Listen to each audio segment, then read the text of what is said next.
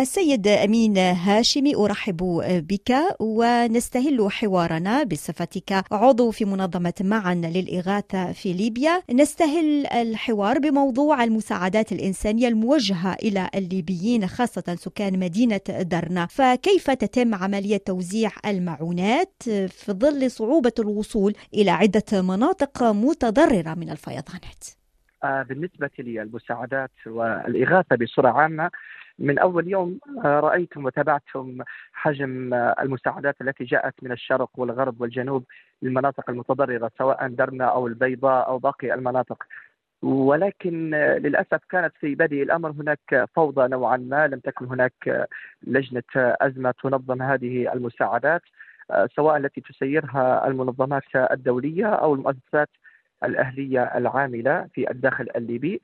ولكن الآن الحمد لله بعد مرور قرابة أكثر من أسبوع على هذه الأزمة باتت الأمور منظمة نوعا ما، تصل المعونات إلى الناس، ولكن تعلمين بأن درنة باتت غير قابلة جل المدينة للسكن وللتوطين فيها، فهناك إشكالية في أماكن النازحين وأماكن الذين خرجوا من المدينة، لا يوجد حصر حقيقي لأماكنهم أماكن نزوحهم، فلذلك يصعب على الجهات الإغاثية إيصال المعونات. وخاصة ليبيا لا تتمتع بمنظومات يعني تتعلق بالأرقام الوطنية ومتابعة المواطنين أماكن وجودهم وتنقلاتهم، فمن الصعب إيصال المعونات للجميع. ولكن كمدينة إلى الآن تتدفق المعونات الأدوية المستلزمات الطبية بشكل دوري ويومي، حتى هناك اكتفاء وأكثر من اكتفاء.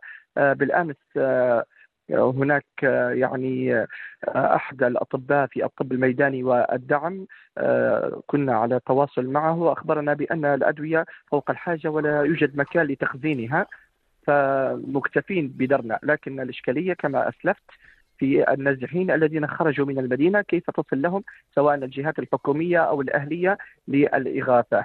سيد أمين هاشمي، هناك تضارب في أرقام أو حصيلة الأضرار خاصة البشرية. حكومة شرق ليبيا تحدثت عن أربعة آلاف قتيل في حصيلة أولية، هناك أيضا أرقام صادرة عن حكومة الوحدة الوطنية وبيانات صادرة عن منظمات دولية كالهلال الأحمر، فمن هي الجهة التي يمكن الاعتماد على بياناتها بشكل رسمي؟ بالنسبة لعدد الضحايا والشهداء والجرحى نستطيع أن نعتمد على الحكومة الموجودة بالشرق الليبي التابعة للبرلمان، لأنها أقرب فيما يتعلق بالضحايا والأرقام والأعداد والمناطق. وإن كان هناك تخوف من عدم الإفصاح عن الأرقام الحقيقية من قبل الحكومة، لأنها مسؤولة على أمر الواقع، لأن هي سلطة أمر الواقع في هذه المدينة، فهناك تخوف من بعض المنظمات الأهلية والمنظمات التي تشتغل على الحقوقية في الداخل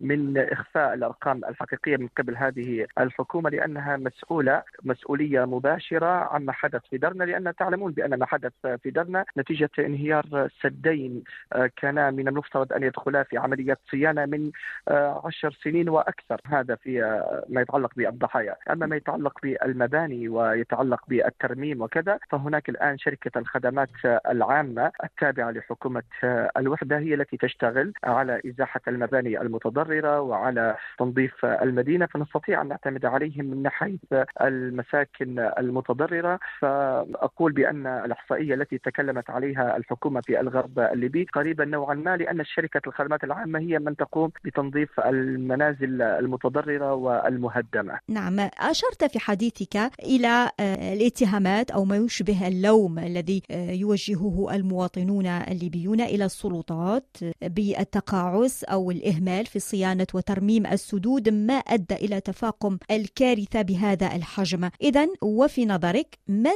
هي الجهة التي تتحمل المسؤولية أكثر؟ بالنسبة لمدينة درنة لها خصوصية. تعلمون بأن حتى عميد البلدية الذي يزاول أعمال بهذه المدينة غير منتخب، وهو مكلف من قبل رئيس البرلمان عقيلة صالح، وهناك عميد منتخب لم يزاول أعماله، ولكن للأسف نستطيع أن نقول بأن المسؤولية تحملها الجميع. لا نستطيع أن نلقي بالتهمة فقط على الحكومة الموجودة في الشرق الليبي، وإن كانت هي أقرب للحكم المحلي بهذه المدينة، ولكن حكومة الوحدة الوطنية تتحمل جزء من المسؤولية. وجودها كسلطة أمر واقع على ليبيا ومعترف بها دوليا تستطيع الاستعانة، حتى وإن يعني لا توجد ميزانيات كافية كما يقولون أو لا توجد أموال، أن يستعينوا بالدول الصديقة والمتعاونة مع ليبيا كالعديد من الدول الغربية أو الدول العربية.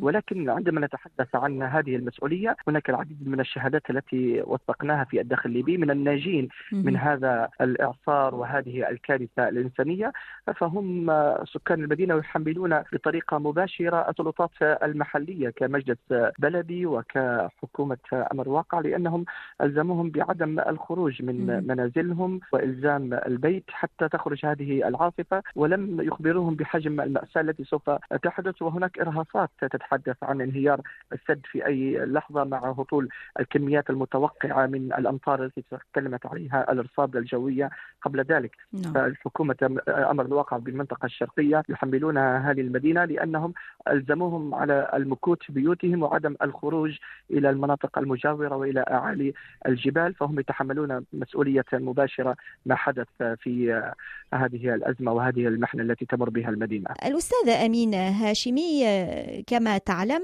منظمة الصحة العالمية ومنظمات إغاثة أخرى ناشدت السلطات في ليبيا لعدم دفن الضحايا في مقابر جماعية.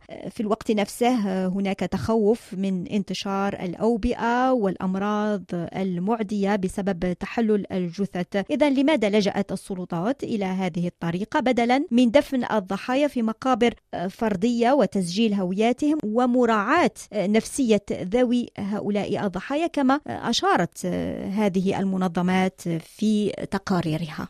حقيقة ما يتعلق بالدفن والجثمين وكلام حتى منظمة الصحة العالمية حول الأمر، نحن نتحدث عن مئات الجثث موجودة كانت للأسف متعفنة، هناك تلوث بيئي بالمدينة، ثم اضطر السلطات للقيام بهذه الخطوة وعدم وجود إمكانيات حتى لتخزين هذه الجثث في الأماكن التي وقع بها هذا المصاب. نحن نختلف مع منظمة الصحة العالمية، خاصة بأن التقرير الذي صدر على المركز الوطني لمكافحة الأمراض بأن هناك مئة وخمسين طفلا تعرضوا لتلوث بيئي جراء هذه الجثث المتحللة، واختلطت للأسف مع مياه الصرف الصحي مع مشاكل أخرى، وهناك العديد من المشاكل البيئية التي ناجمة عن ترك هذه الجثث ملقاة في الطرق وفي الأودية وغير ذلك. أشكرك جزيل الشكر الأستاذ أمين هاشمي، المستشار الإعلامي السابق في وزارة الصحة بحكومة الوفاق الليبية، وأنت أيضا عضو في منظمة معا للإغاثة. شكرا.